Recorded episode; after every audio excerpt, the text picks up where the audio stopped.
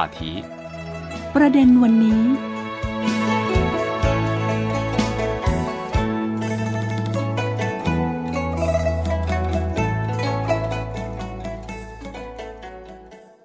สวัสดีครับคุณผู้ฟัง ต้อนรับสู่รายการประเด็นวันนี้ วันนี้คุณผู้ฟังอยู่กับผมทิมสันตสมปัตครับ วันนี้เรากลับมาพูดคุยกันต่อนะครับ กับคุณรณกรรจนะกตัญญู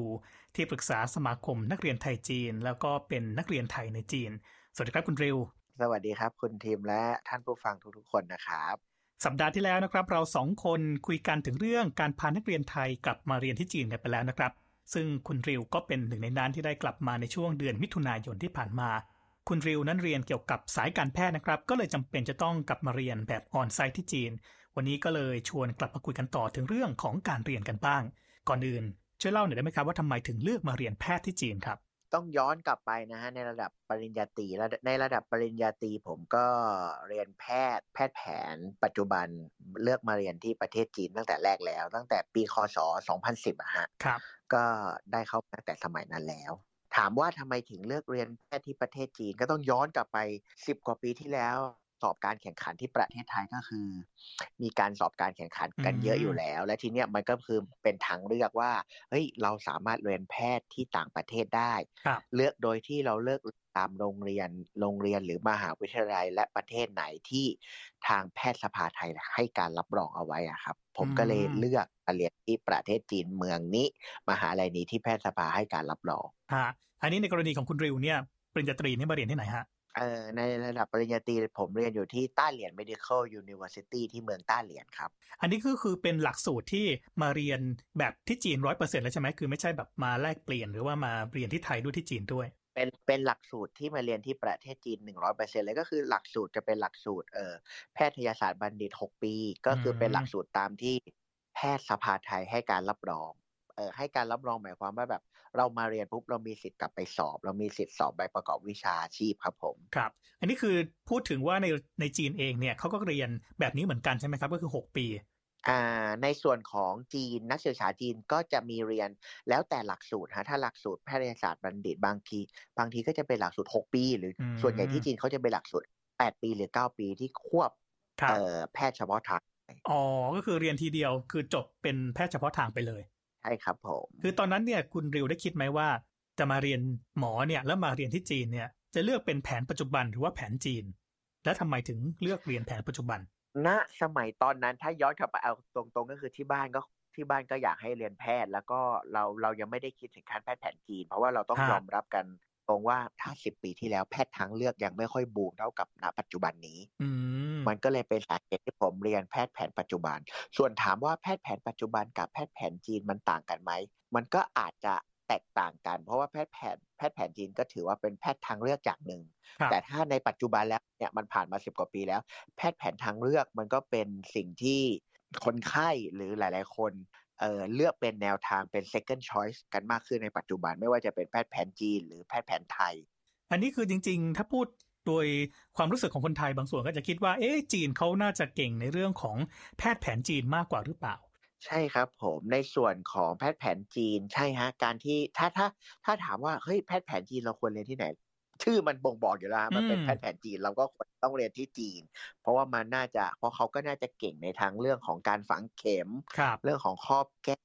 กัวชาหรืออะไรอย่างเงี้ยอืมหรือสมุนไพรจีนหลักๆ ในปัจในในปัจจุบันที่ประเทศไทย แพทย์แผนจีนเองก็ยังมีการต้องสั่งยาหรือนำเข้ายาหรือนำเข้าสมุนไพรจีนจากประเทศจีนอยู่แล้วฮะ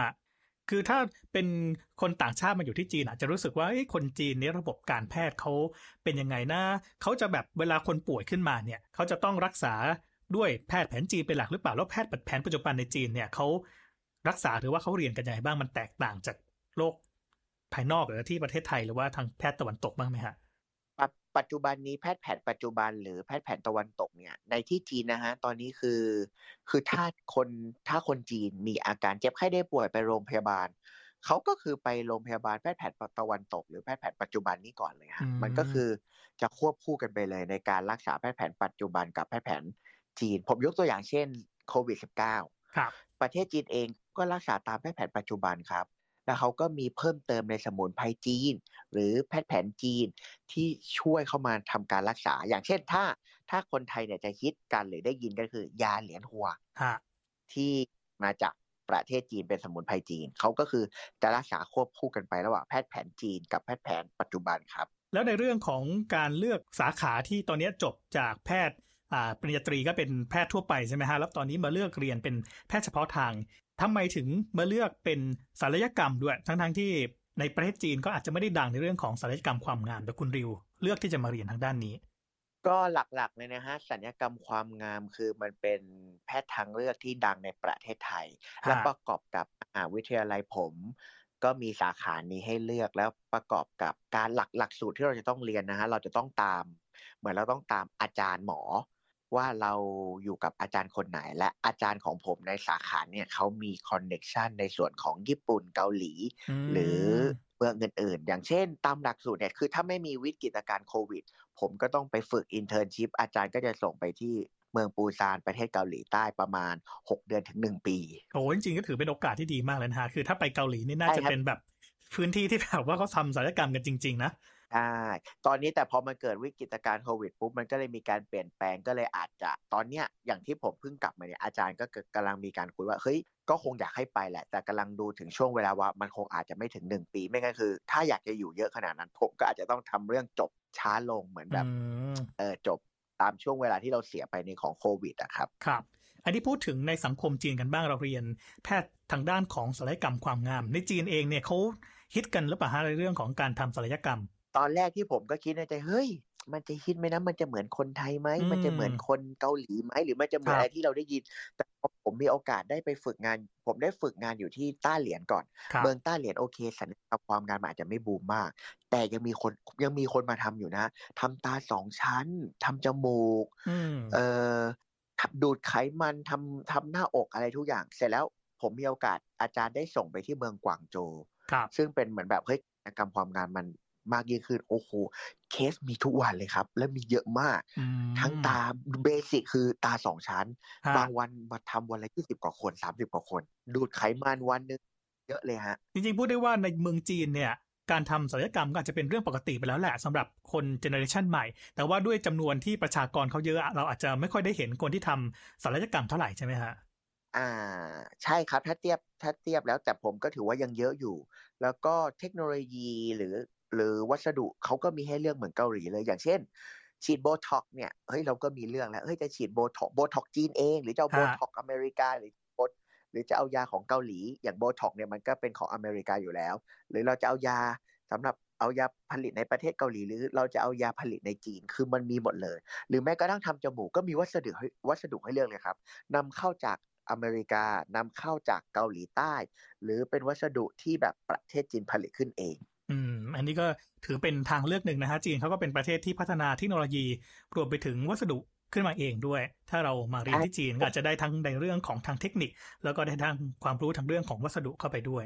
ใช่ครับผม เพราะว่าจีนเขาก็เปลี่ยนไปมากขึ้นแบบ 10 ปีก่อน 20 ปีก่อนกับปัจจุบันนี้จีนก็เปลี่ยนไปเยอะจริง คุณริวก็เป็นคนที่มาเรียนตั้งแต่ปริญญาตรีนะฮะจนกระทั่งตอนนี้เนี่ยกำลังเรียนปริญญาโทเฉพาะทางอยู่ ก็น่าจะเห็นความเปลี่ยนแปลงได้ดีในช่วงประมาณ 10 กว่าปีนี้นะฮะสุดท้ายนี้นะครับอยากให้คุณริวฝากถึงนักเรียนไทยที่อยากจะมาเรียนที่จีน ตอนนี้ทางด้านของสมาคมนักเรียนไทยจีน ก็มีการจัดกิจกรรมประชาสัมพันธ์อยู่ด้วยใช่ไหมครับ ครับผมก็เป็นความร่วมมือโดยฝ่ายวิทยาศาสตร์และเทคโนโลยี และฝ่ายกงศูนย์สถานเอกอัครราชทูตไทยณกรุงปักกิ่ง ร่วมกับ ASEAN China Center และทางสมาคมนักเรียนไทยจีน เราจะมีจัดในวันเสาร์ที่ 20 สิงหาคมเวลา ประเทศไทยก็คือบ่ายโมงถึง4โมงครึ่งในหัวข้อปรับตัวให้อินสุดฟินในแดนมังกร ผ่านระบบ VOOV Meeting นะฮะ ก็หลักๆก็คือจะมีการพูดถึงภาพรวมการศึกษาในประเทศจีน วัฒนธรรมจีนน่ารู้ เมืองจีนแบบวัยทีน อยู่อย่างปลอดภัยและสบายใจในประเทศจีน การควบคุมและการป้องกันโควิดในจีน ประสบการณ์เรียนในแดนมังกรจากวิทยากรมหาวิทยาลัยรุ่นพี่ ก็สำหรับผู้ที่สนใจก็สามารถลงทะเบียนล่วงหน้าได้ที่เอ่อเพจ Facebook สมาคมนักเรียนไทยจีนนะครับและนี่ก็คือเรื่องราวทั้งหมดที่เราสองคนนำมาฝากกันในวันนี้ครับ เวลาหมดลงแล้ว ผมทิมสันตาสมบัติ และคุณรณกรโรจนะกตัญญูลาไปพร้อมกันเลยนะครับ สวัสดีครับ สวัสดีครับ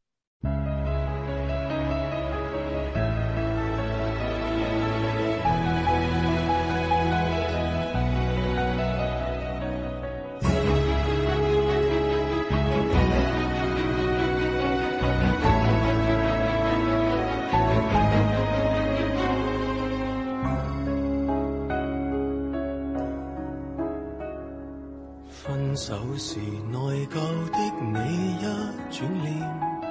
為日後不想有什麼牽連。當我工作、睡覺、禱告、娛樂，那麼刻意過好每天，誰料你見鬆綁了又愿见面。誰當初想擺脫被圍繞左右，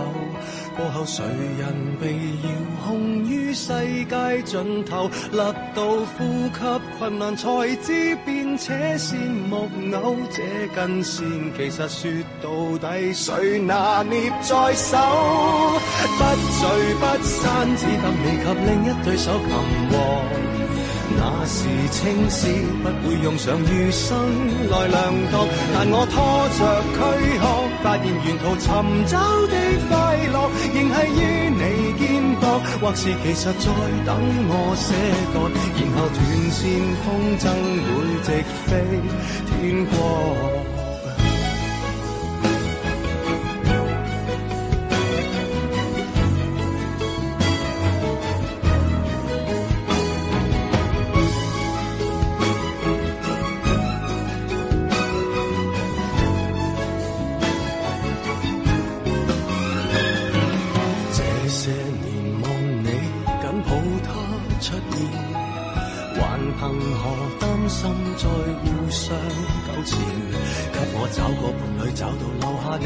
人也可发指，全为你背影逼我步步向前。如一根丝牵引着十方之路，结在喉咙内，恨痒得似有还无。为你安心，我在微笑中想吐未吐，只想你和伴侣要好，才顽强病好。聚不散，只等你及另一對手擒獲。為青絲不會用上餘生來量度，但我拖着軀殼，發現沿途尋找的快樂，仍係於你肩膊，或是其實在等我寫歌，然後斷線風箏會直飛天國，一直不覺捆綁我的未可扣緊承諾。滿頭青丝，想到白了仍懶得脫落，被你牽動思覺，最後誰願纏繞到天国，然後撕裂躯壳，欲斷難斷，再不甘心去舍割，難道愛本身可愛在于束縛？無奈你我牽過手，沒成熟。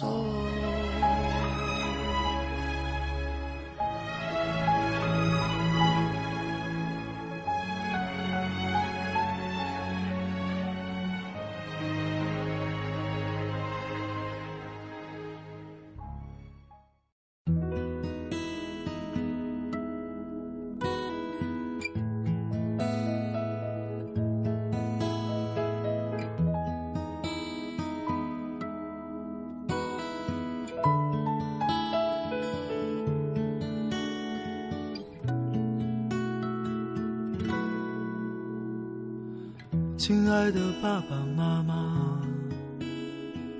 你們好嗎？現在工作很忙吧？身體好嗎？我現在外地挺好的，爸爸媽媽不要太牽掛。雖然微信常常在發。其实我更想我其实混得不是很好。我买了一双舞鞋给妈妈，别舍不得穿上吧。妈妈一定在广场称霸，你就是小区的一朵花。你们就别再催婚了，婚姻大事我从没放下。现在有个不错的姑娘，把照片发你们看看吧。你们每一个人都在撒谎。爸，很多事情不告诉你，只是不想让你担心。妈也不是每件事情都告诉你。如果你惦记他，就跟他说点他想听的，告诉他我们都很好。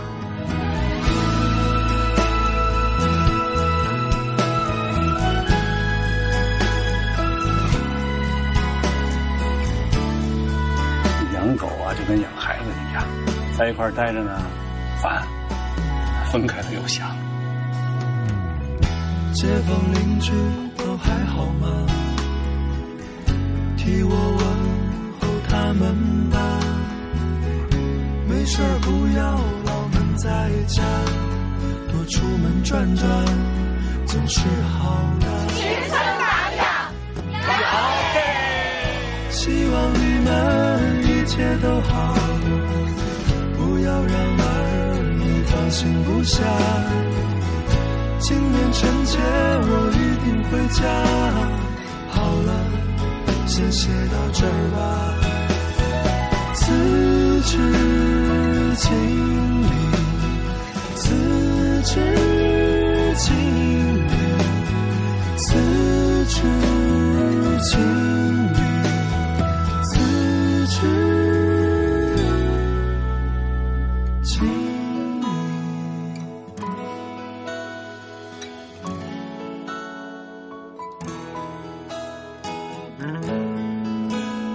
要学会照顾自己。别干那些危险的事情。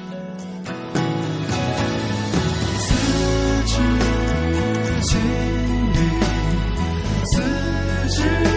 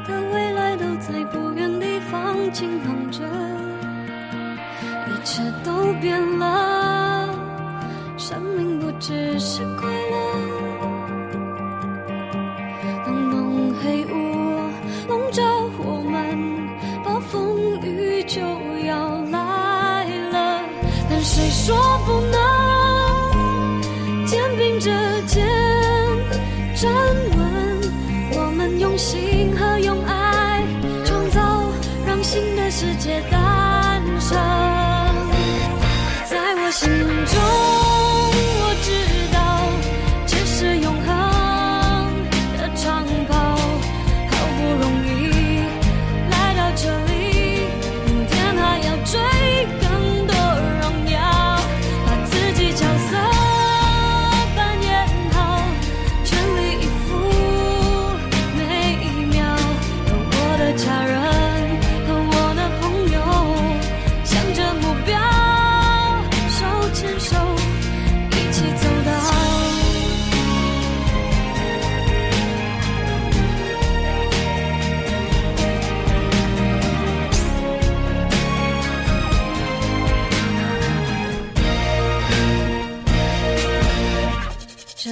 是几点？